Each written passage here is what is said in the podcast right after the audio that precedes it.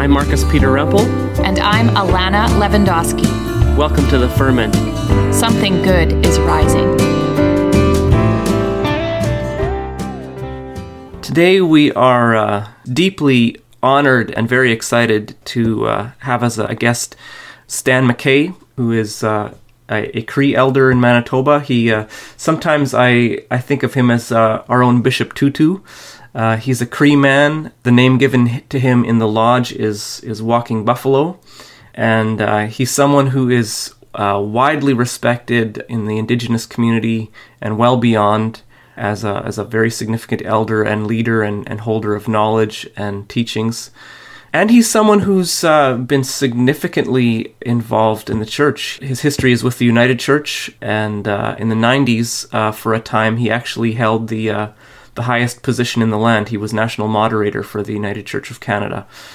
I happen to know him through uh, the Sandy Saulteaux Spiritual Center, where I work, which is uh, Indigenous led resource center and uh, and teaching place and cross cultural learning center, just a few twists of the Brokenhead River downstream from where I live at Plowshares Community Farm.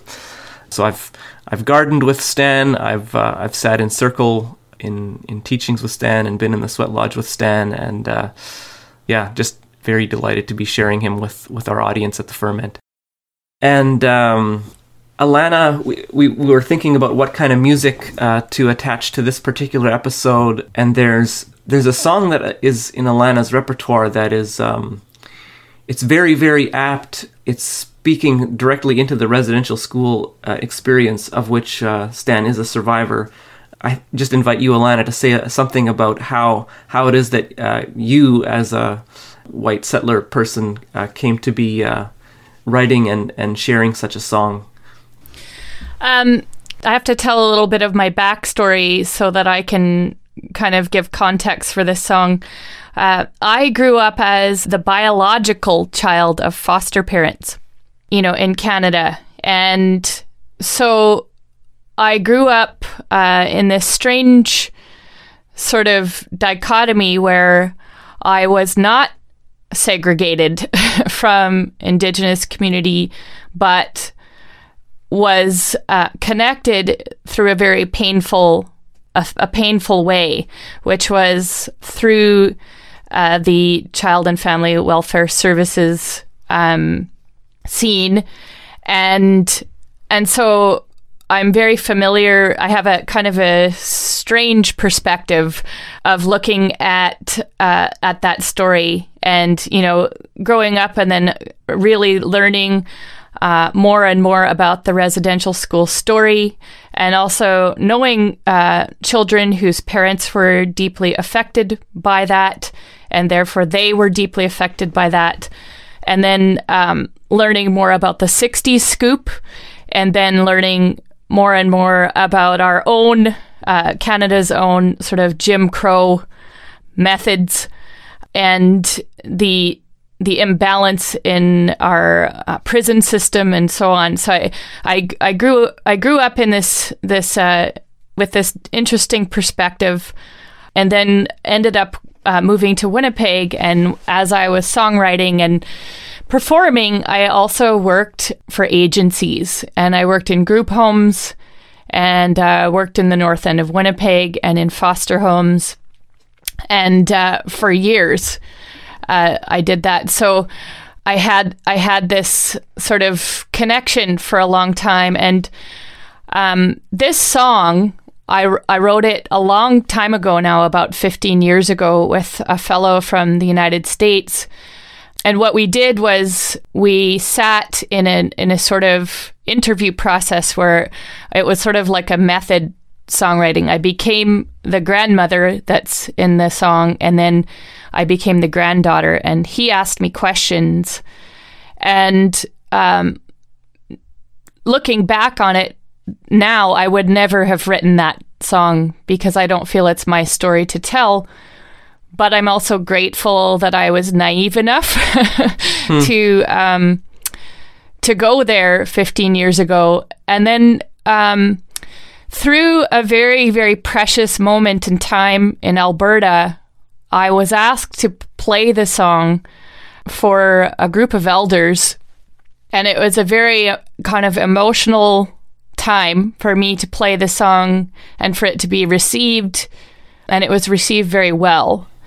And through that um, gift, through that uh, receiving, um, I was connected with uh, a woman from Churchill originally, a Cree woman named Phyllis Sinclair, and we ended up recording the song not that long ago. Um, and she plays, she performs as the grandmother, and I perform as the granddaughter. And when we posted the song on on my Patreon, the proceeds of that went to an organization in Alberta called Indigenous Birth of Alberta, which is a midwifery and doula organization hmm. that's Indigenous led. And I felt it was the most appropriate place for any any fruits from that song um, to go because of my experience in um, witnessing mothers who had been broken. And um, and knowing now how if you if if you want to control a people you control their food and their children. Yeah. And, Oh um, so so that's kind of the context of that of that song. And it was uh it's i'm very excited to be speaking with stan today Yeah, it's uh, it's an amazing interview. It's um, I think the thing that's uh, ringing in my ears is uh, Stan talking about how racism in Canada is particularly difficult um, because much of it comes from people who are being nice to you while while they're destroying you. Um, that's uh, yeah, I'm going to be thinking about that for quite a while. Um, Yeah, like you see, you see this uh, these memes and stuff of how if everyone moves to Canada, they'll be sorry. You know, this this idea that uh, you know Canadians are so apologetic and and uh, you know we can be there. There can be a lot cloaked within that within that passivity. Yeah, and that, cloaked from uh, ourselves, hidden from ourselves, cloaked which from- is, I think, the the most some of the the most difficult challenge. Yeah, it's the shadow. It's a shadow. Yeah. Um. So, just one more thing about the Stan McKay conversation. He uh, inadvertently, or uh, or perhaps serendipitously, uh, kind of reversed our habit of uh, blessing our guest. I think he he misunderstood maybe when we were priming him for that moment and uh, and he just launched beautifully into uh, his role as a, as an elder and blessed us much of it in Cree uh, which I just love that so much. I, I'm sure God understands prayers in English but um, it it feels to me uh, that when prayers rise up from this place in in Cree that there's a, a special power and a, a special joy for the creator in in receiving those. So uh, so that's what happened there at the end, and uh, so we thank Stan for his blessing, and maybe someday we'll we'll share the blessing we had for him. But uh, just just one more beautiful surprise out of Stan McKay walking Buffalo that you can look forward to in this interview.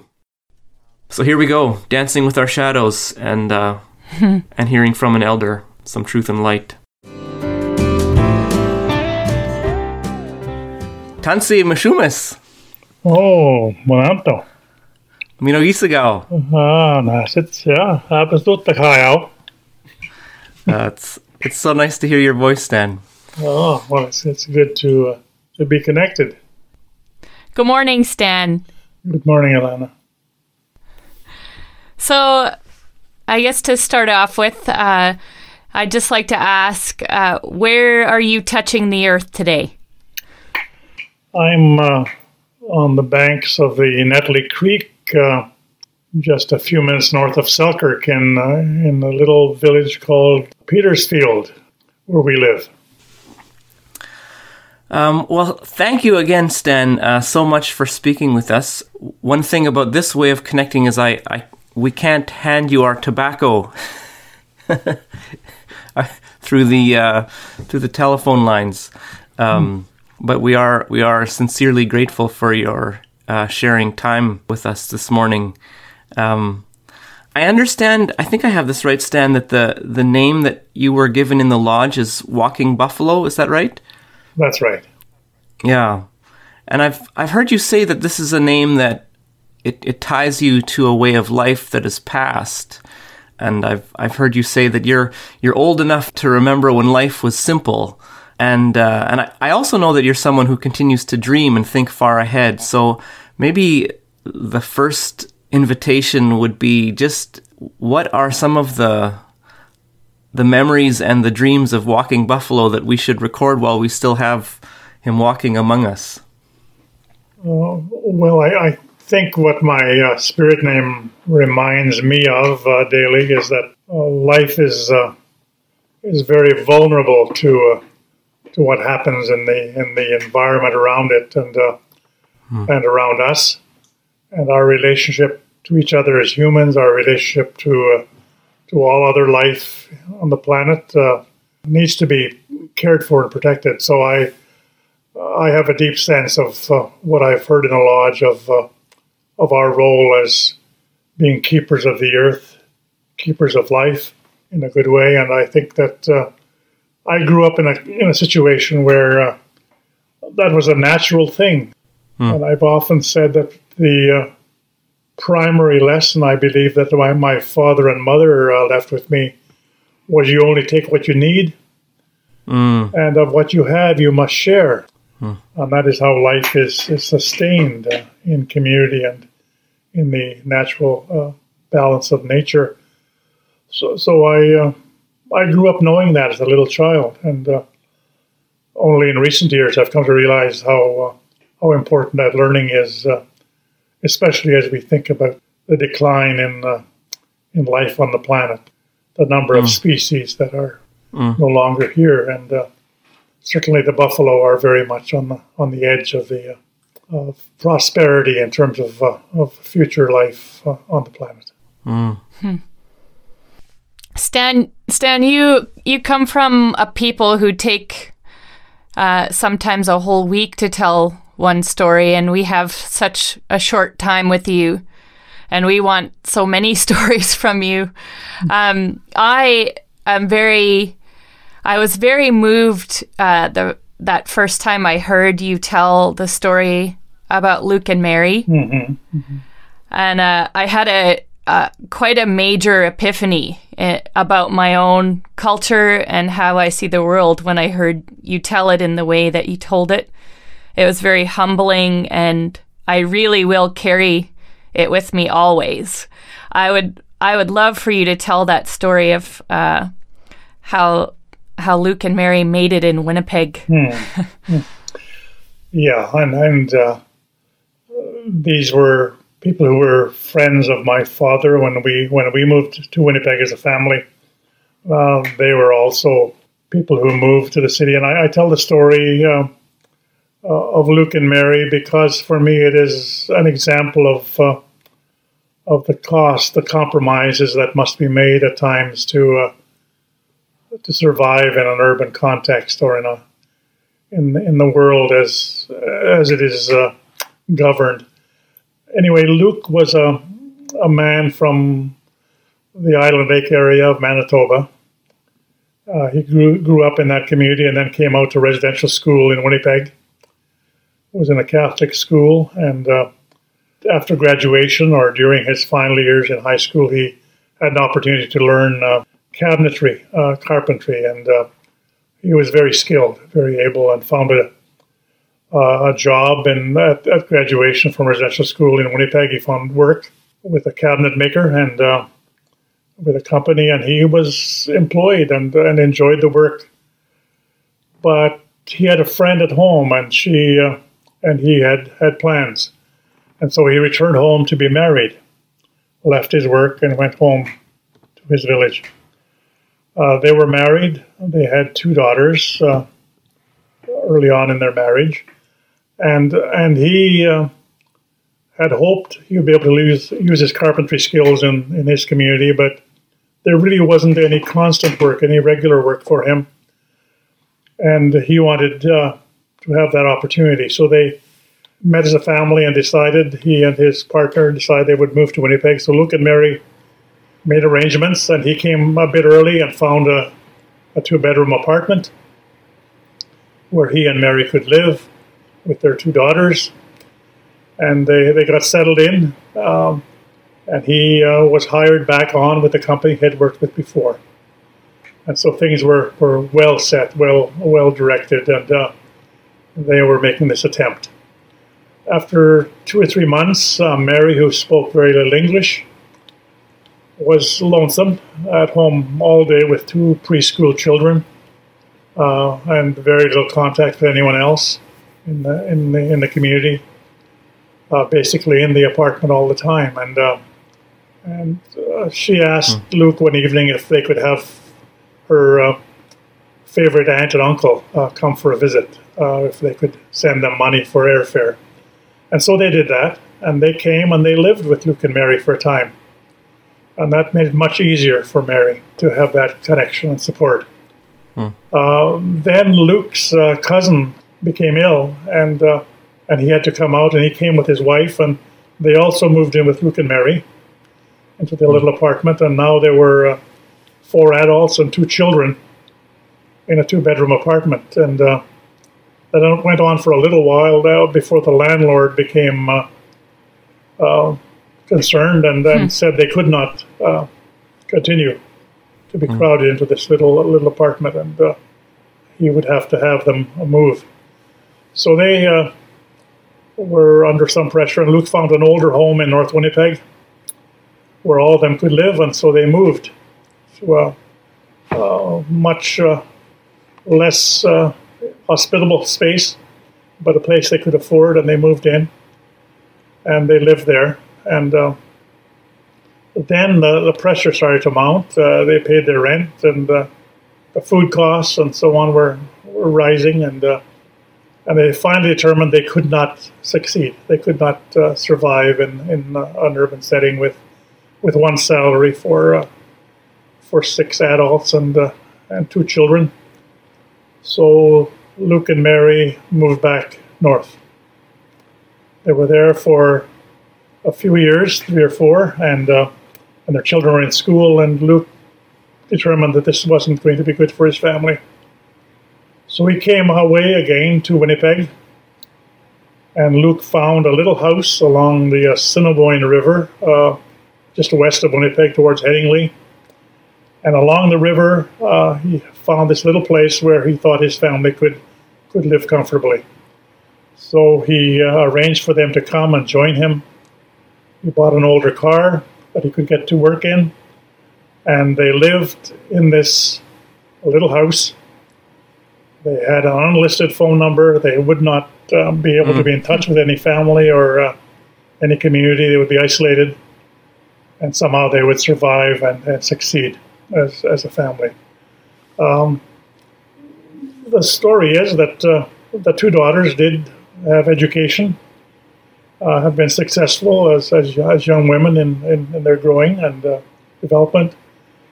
But the cost of uh, of making it, as my father used to say, that the price of making it in the in the wider society is uh, is so high, and uh, the compromise is so great that I think it uh, it actually, in many ways, I believe, shortened the lives of of Luke and Mary. They did not not live hmm. very long. Their health wasn't good as they as they were aging, and uh, and they're both deceased. So uh, hmm. I think the pressures of uh, of adapting to a to the dominant society and the value systems uh, makes it very difficult for Indigenous for us to find a way and to be human in this society. Hmm. Hmm. And could you maybe just to fill out the contrast of uh, that picture to the traditional economy and traditional ways of uh, I mean, you used the word, you know, you talked about Luke having work, which was, you know, what Luke had was this monetized career, which the rest of the family didn't. But can you just sort of tell our listeners how uh, a family like that would have shared work, would have shared space in the traditional Cree economy? Well, I, I would know from my experience having visited the Island Lake area and remembering my own childhood that life on the land was uh, was times of very hard work, collaborative work within the extended family, where people spent the winter at, at a winter camp on the trap line, fishing and hunting, uh, trapping and making a living on the land. the women were very, very busy uh, maintaining the cabin for for their family, and they would always have uh, relatives living in the same winter camp. So there was always support, always uh, a group of women, a group of men working together as an extended family. And as I say, working very hard. And then after that season was over, they'd have some time for visiting, for feasting, for uh, hmm. uh, relaxing. And, and they, would, would be cycles of that, of that busyness, of, of, of productive uh, life and, and productive community. Um, so the economy, uh, the economic piece of it was was really uh, uh, maintaining each other's life, uh, hmm. caring for each other, and uh, and being self sufficient, sharing in, in the dignity of life on the land. I think that was radically changed by uh, compulsory education. Hmm. So Luke and Mary were impacted, would be the first generation to be impacted by by the imposition of government laws that would uh, require children to be in school. Hmm. So when Luke was taken away to residential school, Mary would have been attending a day school in, in the community, um, but he would have had more education than she. But the education was not about life on the land. It was about living life in the in a society where where uh, aggressive aggressive uh, patterns of of life would uh, uh would give you uh, monetary uh, returns. Mm. So I think that's the, that's the main contrast that you sort of work to live. You you you li- you worked as much as you needed to to get what you needed to live on the land in a good way, but you did not uh, uh, have the pressures of having to uh, develop uh, uh, long-term economic goals uh, in terms of savings and retirement plans. The intergenerational process was one of of sustaining community mm. and and caring for the elders and caring for the children collaboratively so when when Luke and Mary moved to the little house along the Assiniboine towards Headingley in the outskirts of Winnipeg, um, again he had some advantage in that he uh, I know that he did some trapping along the Assiniboine. He continued mm. to do some of the traditional things, but mm. there was very little that Mary could do that would yeah yeah be her in terms of her place as as a woman in community. Uh, she she gave up very much. Hmm. When you talk about that sense of subsistence uh, in community and and uh, taking only what one needs, I'm remembering uh, a story you told once. I heard I heard you tell a story about a uh, an elder who dropped his steel traps in the lake, um, and uh, I believe it was an illustration of uh, a prayer phrase that I've I've heard you pray many times, Sawanimanan, mm-hmm. which uh, yeah, I wonder if you could give us the that tra- the translation of that and that hmm. story as well. Well, it's it's interesting to me, uh, as you mentioned that, Marcus, that, that the stories for me are very much connected, because the mm. story I tell of the uh, of the trapper in Bunibonibee in what has been called Oxford House, again, it's the story of, of extended family having summer home by the lake and winter homes back into the woodlands and uh, the trapping hunting area. That that the the story is that uh, a trapper had had a good season. One of the leading uh, people in the in the extended family, who did much of the trading with the with the fur buyer, um, came back to the village after a winter of trapping, with with many furs, uh, very good quality furs, and um, the fur buyer uh, suggested that that he buy some new uh, technology. There was a, a, new trap that had been developed, steel trap, that would in, enhance his uh, production on the land, and, and said that uh, he would sell him some. So the uh, the trapper bought uh, a number of traps, I think 20, as the story was told, Hmm. and and went uh, the next year with his his new technology into the into the the winter camp uh, to trap, and ha- again had a very successful had had many many furs and uh, was much more successful than he had been on the on the land in terms of of getting animals. But he realized at the end of that uh, that winter uh, trapping season that he was really taking too many. He, he had he had more than he needed. He did take them and, and sell them, but he, then he, uh, uh, after he got home, he paddled out into the lake, and he put half of his traps into a bag. And as he got towards the middle of the lake, he placed the bag into the water, let it sink into the water, and offered some tobacco as a sign of thanksgiving, and uh, that he only needed half of them, and uh, and that would be uh, sufficient for his life, and would be good for the land uh, and the animals, if he was to control his uh, his his number of, of furs, and, and only take what was necessary. I think that teaches the philosophy of uh, of life, and uh, and again the the background of that story uh, is is that uh, when the school was built in that village, the Indian agent required the children to be in school 10 months of the year in the local Indian day school. And uh, what it meant in the wintertime is when the extended family would normally go out onto the trap line to their winter camp, the women and children had to stay behind in the village while the men went trapping and hunting. And, and the, the, uh, the homes in the village uh, where the school was built on the reservation were not really adequate for winter life. They were really summer homes, and uh, and so they were difficult to heat. It now meant the trappers had to uh, try and bring food and fuel back to the homes in the wintertime. They'd be back and forth from their trap lines. Uh, there was no one on the trap line to prepare food for them or to keep the the, the home uh, and help prepare the furs. So the economy was was radically uh, altered, and and, and in a short time, uh, basically collapsed um, because the family unit had been broken by this intention of, of of government to make education compulsory and, and to do it in a in a way that uh, disrupted uh, family community life and the economy of, of living in balance and self sufficiency on the land Hmm.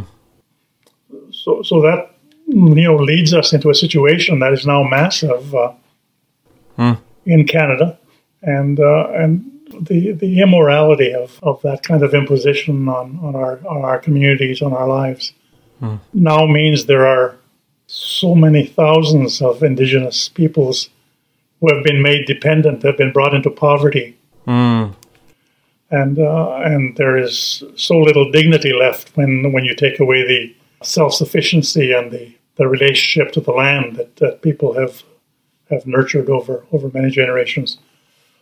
So, so I think we're in a very difficult time, and and there are days when I wonder whether there's anything in in the Western economy that can ever bring a solution because. Uh, uh, When you when you begin to break the spirits of the people uh, by this kind of imposition, uh, it's difficult to recover. Um, and so I think we have in, in so many urban centers in, in the country, indigenous peoples who, uh, who no, no longer feel any uh, any sense of uh, of purpose or, uh, or confidence in, in, our, in our abilities to uh, to make life for us and our families. what I heard, Stan, about that you were speaking of the land too. I, j- I, uh, what came to me as you were saying that was also uh, the connection to your children. Um, I I heard uh, Gabor Mate. I think that's how you say his name. He wrote a book called "Hold On to Your Children." Um, and I I heard a story. This was a story of an of an African just sort of painting an illustration of an African tribe and how uh, children were carried so much uh, in their early years uh, as mothers worked and uh, as uh, they were also because they were on the land they were um, basically, if you were to set your child down for too long, predators would show up, and and the development that happens between parent and child when they're connected like that. And so, uh, uh, what I grieve when I hear you speaking is certainly the loss of connection to land, but also that built in connection with children that was that was forced as this better way. Mm-hmm.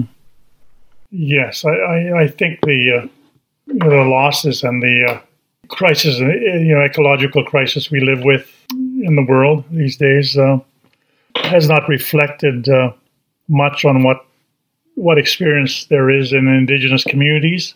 And I think your mention of Africa is, is very significant. I think there are, there's a global reality of uh, of the distancing of humans from from the environment, of somehow separating us from uh, from our mother, the earth, in a way that uh, we can no longer be uh, very human. Our very humanity is is weakened by our uh, our separation from, from our context and our uh, our relatives, uh, you know, in terms of immediate family, but also in terms of uh, extended family, um, the whole of creation, uh, which I think maintains so much of what is is good about being human, um, the qualities, that potential that is in us, and and, and when you speak of, of infants. Uh, you know, again, a, a, teaching that I have lived with and I, I continue to, to try to encourage is that uh, we are meant to be in community. We are meant to be involved intergenerationally.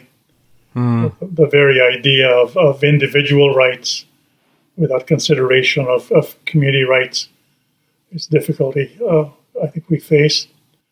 And I'm really happy that uh, three years ago the uh, TRC came up with some calls to action and really framed them around the uh, the rights of Indigenous peoples. The the S on the end of that that word is is I think crucial to our uh, uh, as Indigenous people certainly finding our ways together into community. Um, so I'm you know I think it's it's very much a difficult struggle as as both of you would know uh, to do things communally or do things uh, in community. We're so programmed to uh, to launch out as rugged individuals. And, and uh, confront everything with aggression, uh, including the uh, the natural order um, of life. Stan, you have a, a story about the way radio in remote indigenous communities helped the indigenous church to find its own voice and eventually uh, to insist on its own way of doing things. For Marcus and I, that as you know, podcasters, you know, trying to ferment this revolution of love. You know, Marcus is out in his boonies. I'm out in my boonies. Um, we're talking on the phone and not face to face right now because of our commitment to the land, basically. Um, that's kind of a story we'd like to hear. Mm-hmm. Well, that brings to mind a couple of stories. Uh, I've been very, very fortunate uh, to have lived uh, some years in uh, in northern Manitoba, and and uh, particularly in Norway House. And and when I first moved there to work in the seventies, I'd been there in the sixties, uh, teaching school, but I moved back in the seventies to spend a block of time there. And during that time, one of the few things that I can remember that the that the church I was involved with the United Church, and one of the few things they did that was was quite magnificent was they placed um, two-way radio phones in uh, in many of the communities. So there was a network of about uh, fifteen, maybe twenty uh, radio phones placed in various villages in the north, and we used to have a a 9 a.m. every morning uh, check in with, with each other across the north. So, uh, you know, I would be talking with people uh, in Sandy Lake, Ontario. I'd be talking with uh, with elders in uh, Nelson House and so on, out of, out of talking with them uh, from Norway House. And, and that network was, was quite a marvelous linking of peoples who would speak about their communities, speak about the uh, um, the celebrations of life, speak about the tragedies, but just really connecting uh, across the north. You know, and this was in the in the early '70s. Uh, was quite a marvelous. Uh, these days, it's not a, not a big thing, but in those years, quite marvelous. And and almost all of the conversation was in our language. Um, most of the the conversation, and and they would open up. I, I remember especially uh, uh, Sunday afternoons. I think it's around uh, three o'clock or thereabouts. Sunday afternoons, it would be sort of an open uh, open time when people would just get together and uh, and, and share theological reflection and share stories Hmm. and teachings. And it was it was a magnificent uh, activity just to listen to uh, to hear the elders and to hear the from the people in the communities uh, speaking to each other. So that went on for a number of years, and uh, as I say, that now has been replaced by the modern technology that uh, that I'm not very familiar with, but uh, uh, you know, it, it um, I think the potential again is there for communication. But I want to follow that up with a brief story about uh, about living in Norway House in in the mid '70s. When we were in living in Norway House initially, there was uh, we only had a radio phone. There was no telephone connection to Norway House. Um, there were some access to radio signals on the radio, um, public radio, but but very little connection to the outside world. Then, while we were living there in the '70s, the uh, there came word that they were going to uh, put up a tower in Norway House, and we'd have access to television. Mm. And and and what happened then was that in a few months, the local stores, um, the the lake was open, and they were freighting stuff into the community by by water. They brought in literally dozens and dozens of television sets before the uh, the signal was even in, in activated. Uh, People were buying televisions, you know, very expensive investments for, for people in the in the community, but many of them had them in their home for weeks before the uh, the uh, signal ever was turned on. Well, the signal was was turned on. The, the reception of television happened. The only channel was uh, CBC in those those early years, one channel, and uh, and I go into homes. I was visiting homes uh, quite regularly, and I go into a home, and I see this circle of chairs in the in the living room, uh, you know, kitchen chairs and so on, and, uh, lined up like a little theater, uh, because not everyone was able to uh, afford a, television. Uh, people were gathering with their neighbors and, and watching for hours in the afternoon, evening, and so on. Uh, so, so the, the, the television just took over the life of the community. But I remember in December of that year when the signal was turned on, I think uh, sometime in October, I was into homes visiting in December, leading up to the, the holiday period. I was visiting a lot of elders. And I'd go in, and where I used to go in to see the elders, the elders would be often in their bedrooms uh, in the house, uh, with living with extended family, and there'd, there'd often be grandchildren sitting with them on the bed, Mm. visiting with them. Now, when I was going into the home, the elders would be alone, Mm. alone, and the children would be learning English out in the living room on the television, uh, watching Big Bird uh, on CBC. So, so it was it, it, it was. Uh, I would say that in in about two years, children growing up in Norway House generally, who uh, always played in Cree, always working with their language. Within two years, that had changed. The little children now, their first language now is English, and their connection with their elders was was basically gone um, Hmm. in a matter of two years. So, so the the cultural uh, intrusion, the uh, the lack of thought about what impact this would have upon the community on the part of local leaders, but also on the part of uh, those who would bring in uh, this kind of communication to the community without any preparation.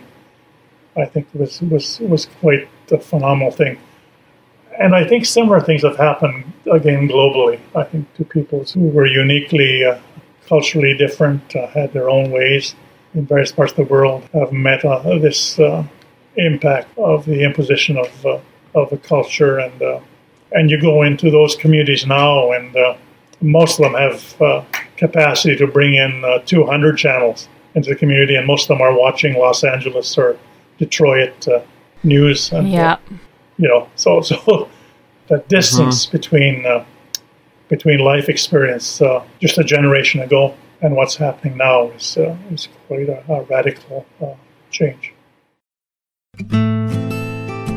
All right, halftime. This is when we open up the virtual guitar case. Pass around the virtual collection plate. If you like what we're doing here, think about throwing some money in. We do this because we love it but we also love our families. The hours we put into this podcast are hours we owe to them. They freed us up to do this work.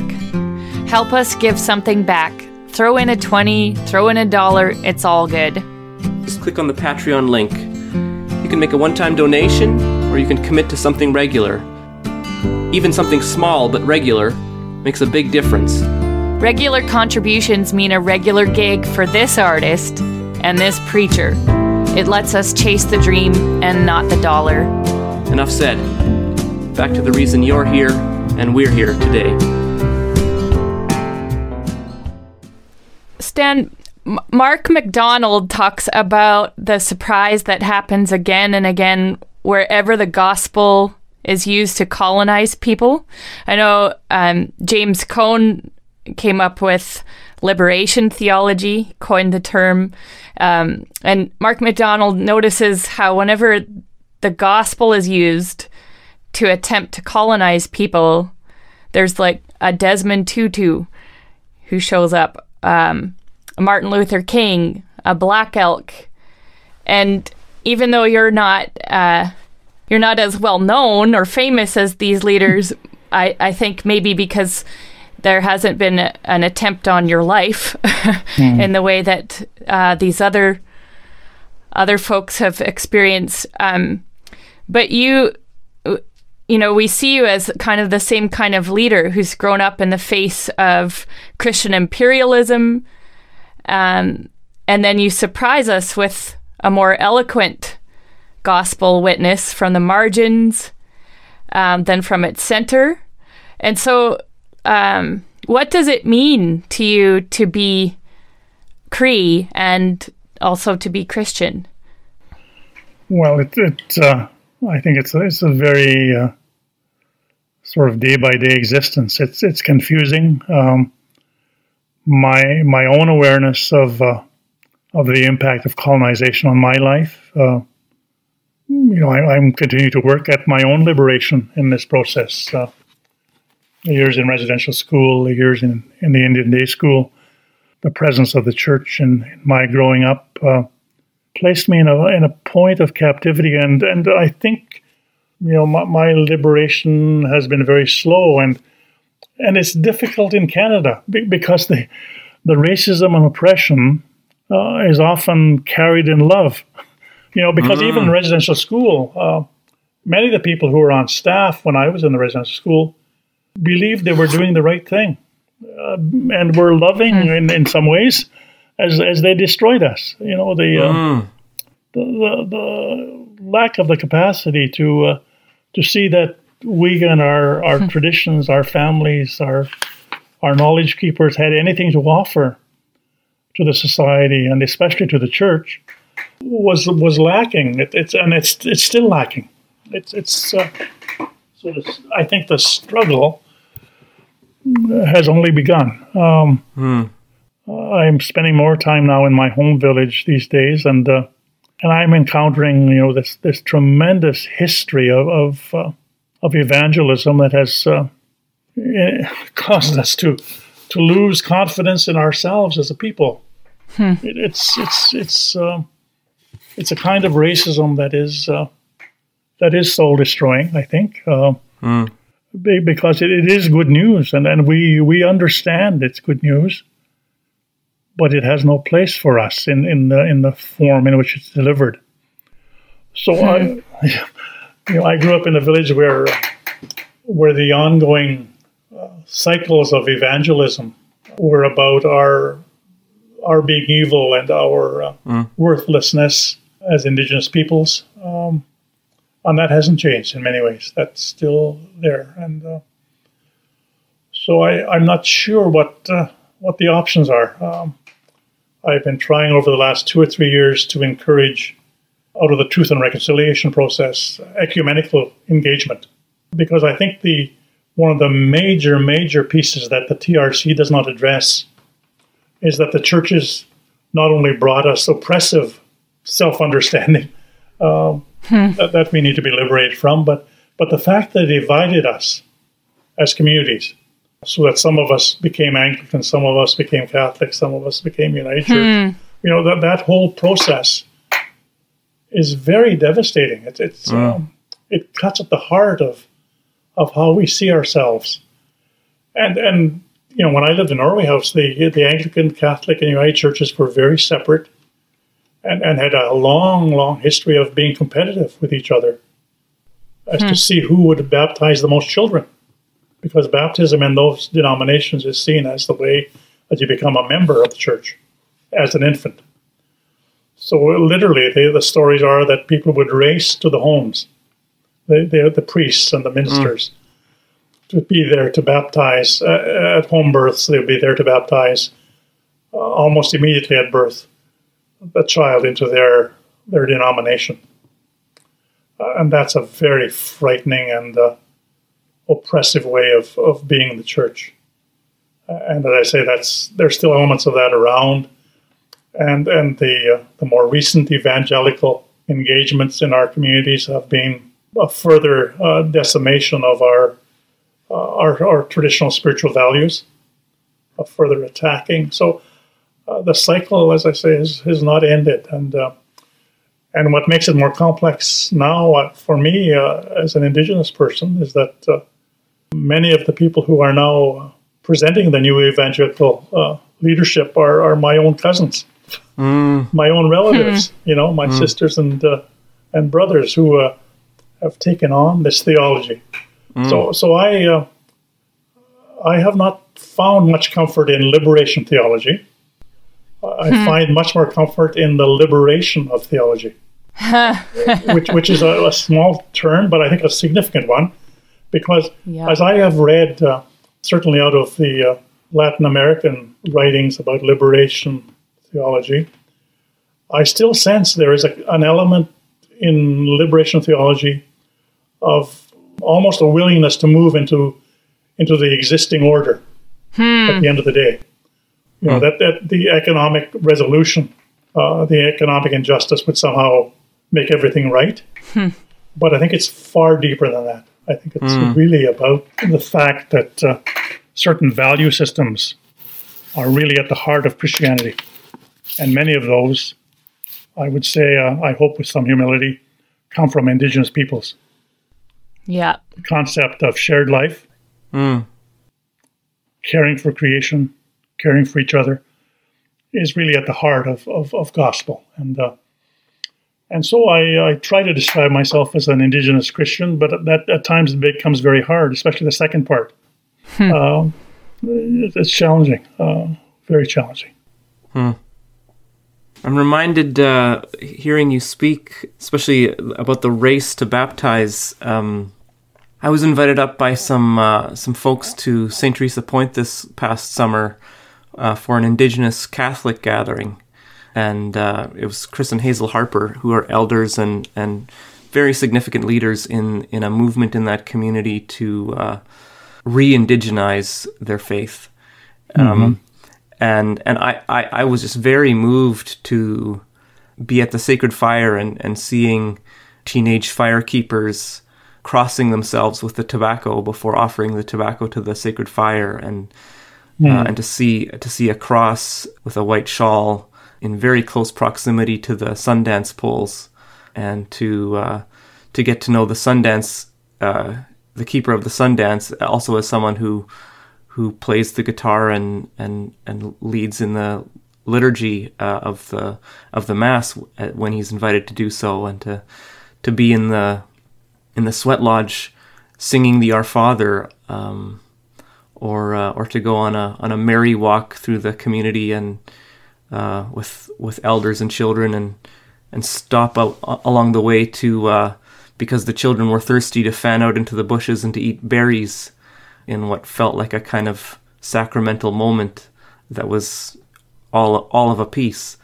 And uh, I, at one point, I I said to to Chris and Hazel, you know, if if this is um, I I've been sort of homeless church wise for for some years now. I'm I'm kind of a stray dog, stealing scraps uh, here and there. And I I said to Chris and Hazel, you know, if if this is what indigenous Catholicism is, um, uh, sign me up. You know, baptize me. I'll I'll I'll take it. I'll take the plunge. Um, and uh, and it was interesting to me that they they didn't. They, they, they didn't uh, race uh, to the lakeside with me uh, to baptize me, and I think I think that that's at least in part. I think Chris and Hazel too have a sense. Uh, I mean, the, the Island Lake community, as I learned, really there's four separate First Nations that exist as four separate nations, almost entirely based on Christian sectarian conflicts. Exactly. exactly. Yeah and I, I think I think that Chris and Hazel are, are deeply aware of, of that division and don't want to perpetuate it and uh, and so they, they weren't about to uh, to put a a notch on their belt even even with someone who was fairly eager to, to find some kind of identity to cling on to in, in what is I think a very confusing time. So thank thanks for being honest about that that confusion. Yeah, and I think in the lodge, I, I have learned certainly that uh, you know the the whole idea of proselytization of uh, valuing uh, some people over others mm. because of their history or, or of their connections uh, is not part of the lodge, and uh, and so I continue to go because I think it is a a way for me as well to to find home, um, and and why I think that uh, the liberation of theology is is where we go, because the, the simple framework of, of Christian Christian history and mission, I think, needs to be approached differently in order to uh, to understand what uh, what is, its impact has been upon upon peoples in in the global global context. Uh, and and people used to joke in uh, in some ways about the way the the denominations determined in, in especially in Western Canada to take certain territories. You know that the Church of England would have one area, the Catholic Church would have another, and the the Methodists would have another area uh, territory in terms of uh, a swath of land across the West, and uh, and that worked to an extent, but uh, I think the, the lines have been a little cloudy in, in most areas. And and you know the the impact uh, is is really quite phenomenal. I, I was reading a census report from the mid 50s, I think around 56 uh, Canadian census, when before the sort of privacy and information concerns were were common. There was a, a record kept of of what denominations people belonged to, and the uh, the work of the churches was was sort of categorized. Um, and 97% of Indigenous uh, peoples had been baptized into a denomination. Ninety-seven percent in uh, so so that the number of peoples who uh, who sort of avoided being marked by you know so I think that's uh, that's an important uh, message as well about the impact and the aggression mm. of, of, mission uh, within Canadian Indigenous community. I'm remembering Stan that when I first met you, you were the uh, you were head of spiritual care at uh, Health Sciences Center. And I remember sitting in your office, and there was a, a photograph above your desk of uh, a black and white photo of um, a gathering in uh, in the woods somewhere of, of elders, and uh, it's it seems that that despite your having to go through the residential school experience and and despite your your significant involvement with the church you maintained contact with your language uh, and maintained some contact with traditional ceremony and teachers that that kept alive for you the the sense of the dignity of uh, and the validity of indigenous ways. Tell us a, a, bit about who, who who those people were that, that kept alive for you that that sense of uh, mino pimatisiwin, mino pimatisiwin, mm-hmm. the the good way.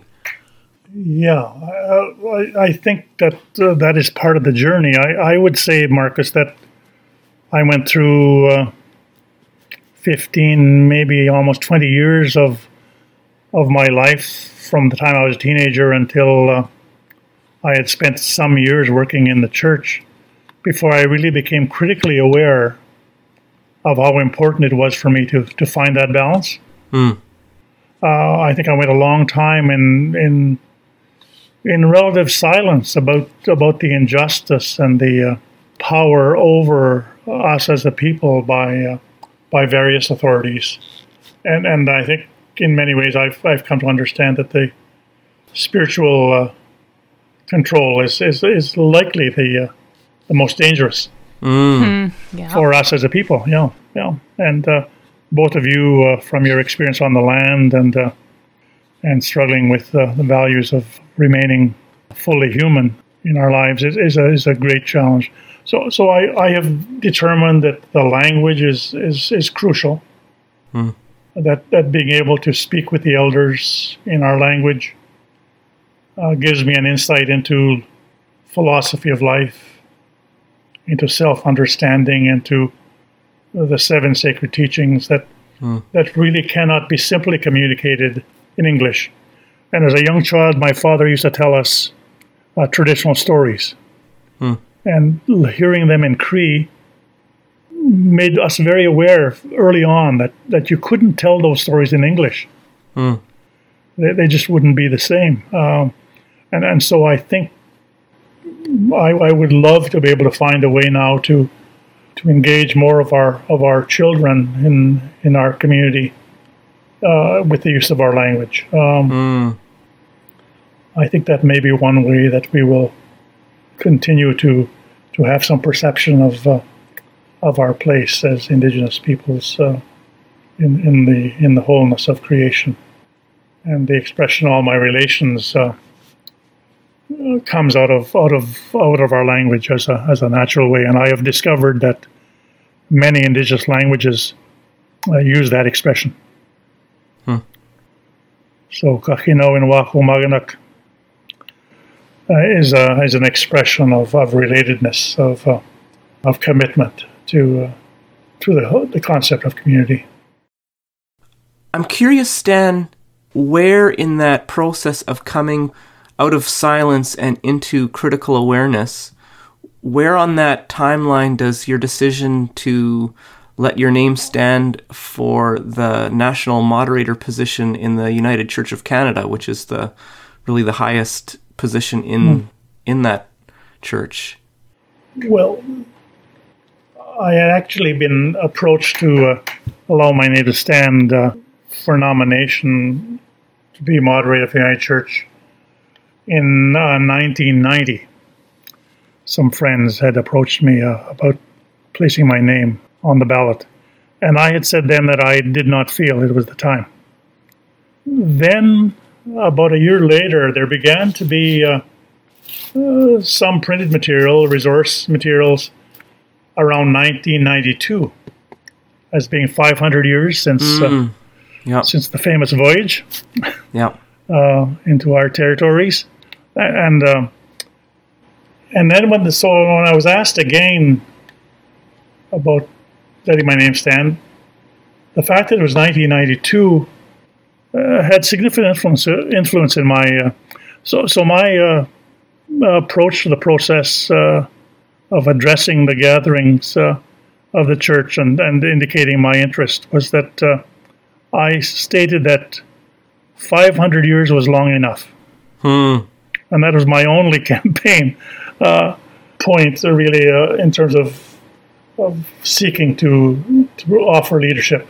And, and it came largely out of the fact that I'd experienced in the church the uh, absolute marginalization of uh, of Indigenous elders and Indigenous leaders, um, women and men who I'd come to know as uh, as wise and uh, and visionary and spiritual people, had never been seen as uh, as having anything to offer to the church.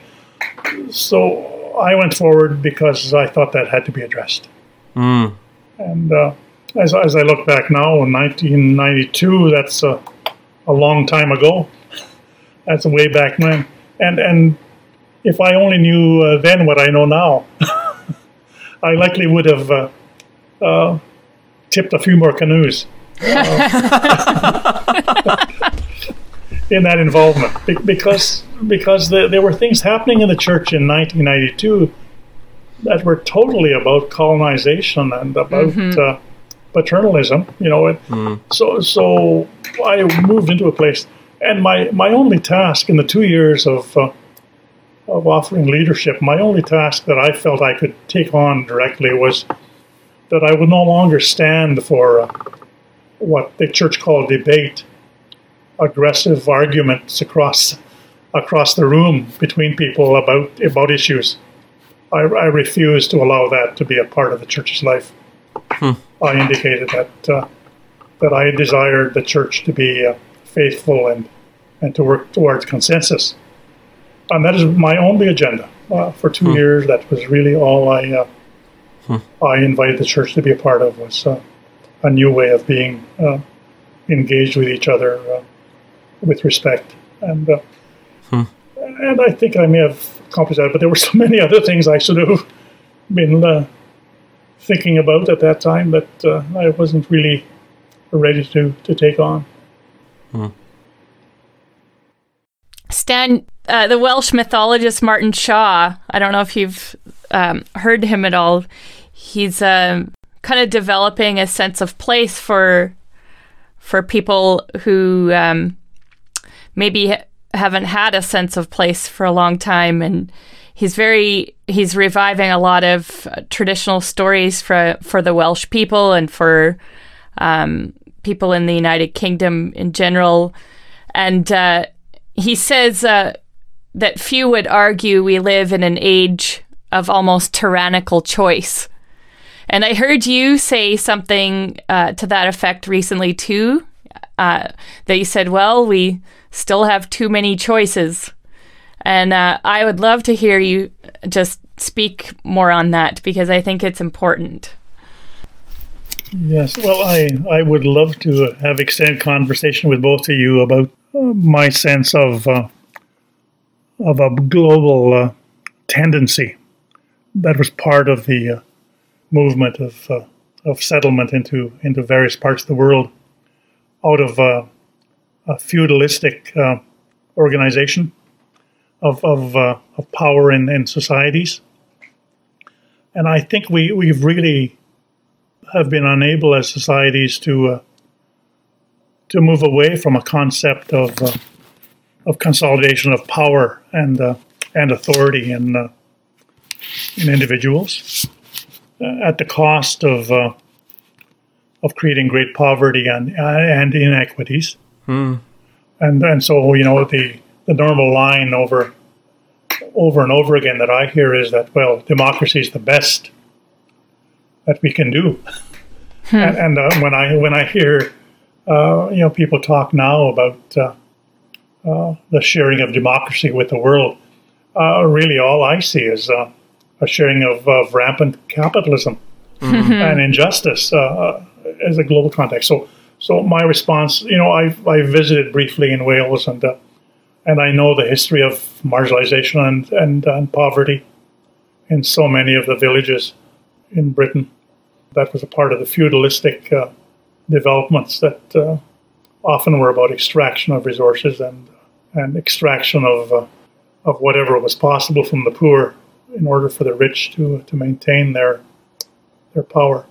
So so I uh, I think the struggle is is large and uh, it is uh, in many ways whistling in the wind to speak of uh, you know of, of the kinds of liberation and um, and dignity of peoples and diversity when so much of our of our life is about uh, a kind of cloning and uh, an impoverishment of many for the benefit of a few. And then, as I say, uh, democracy uh, is often defended by people who say this is the best. This is the best. We uh, we have to maintain democracy, but the kind of democracy we maintain is uh, is a very limiting uh, of many people for the power of a few and the wealth of a few.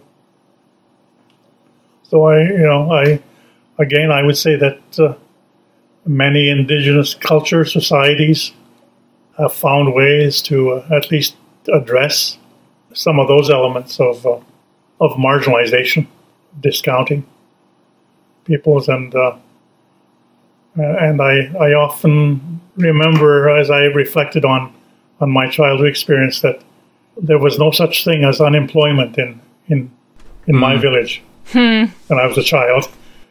Everyone had something to do. Everyone was significant, and everyone had a place, had a function in in the well-being of the community. And, and I just I long for that kind of sense uh, mm. as I grow old. You know, as I see the uh, mm. the, the uh, way that uh, diversity is feared and uh, and the various gifts of of people uh, are just discounted uh, because they're not uh, their salary isn't high enough or their power and uh, and authority uh, hasn't expanded enough to make them a significant member of society. Mm. Wow. Oh, Stan, um, mm-hmm. we're just so very grateful for for your sharing time and, and voice with us. Um, I think you articulate stories that we, uh, from a time that we don't have access to, and places that uh, are like the buffalo, uh, threatened significantly. Um, mm. And uh, and we hear from you uh, an indigenous philosophy that I think as as guests in this land we're only just beginning to understand and scratch the surface of. So we're just so very grateful. Um, we we've fallen into the habit of closing with a blessing, uh, and and I wonder if you would uh, allow yourself to undergo a blessing before we, uh, we close this time. Okay, I, I will do that, uh, uh, Marcus. I will uh, share and, and, thank you both. Alan and Marcus for this time. I uh, uh, agisimanto speso inimenan pe wicheminan. In an ask moach I We give thanks, Creator, for the gift of life, for this time of connecting in marvelous technological ways. We ask for your presence in this winter season as the earth rests. We ask only for what we need and we close this time with thanksgiving. So Manan, so Manan, so Manan, so Manan. Ego se. Ego se. Hmm. All right. Thank Thanks, you. Dan. Thanks so much. Thank you. Blessings.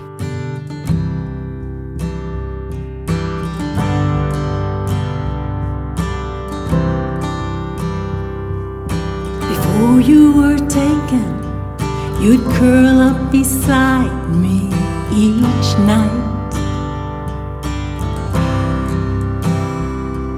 Your sister there with you, your mother, my daughter, close by.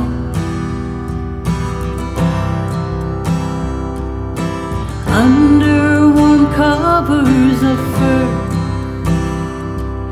I'd lay there and dream of the baby you were and the woman I'd teach you to be. We'd been pushed to the north where we could be hunters no more. We knew nothing of farming anyway the land was too cool. Just flat rock, muskeg, marsh. Already half broken by winter so harsh. The elders said, Surely we wait for the end of the creek. And then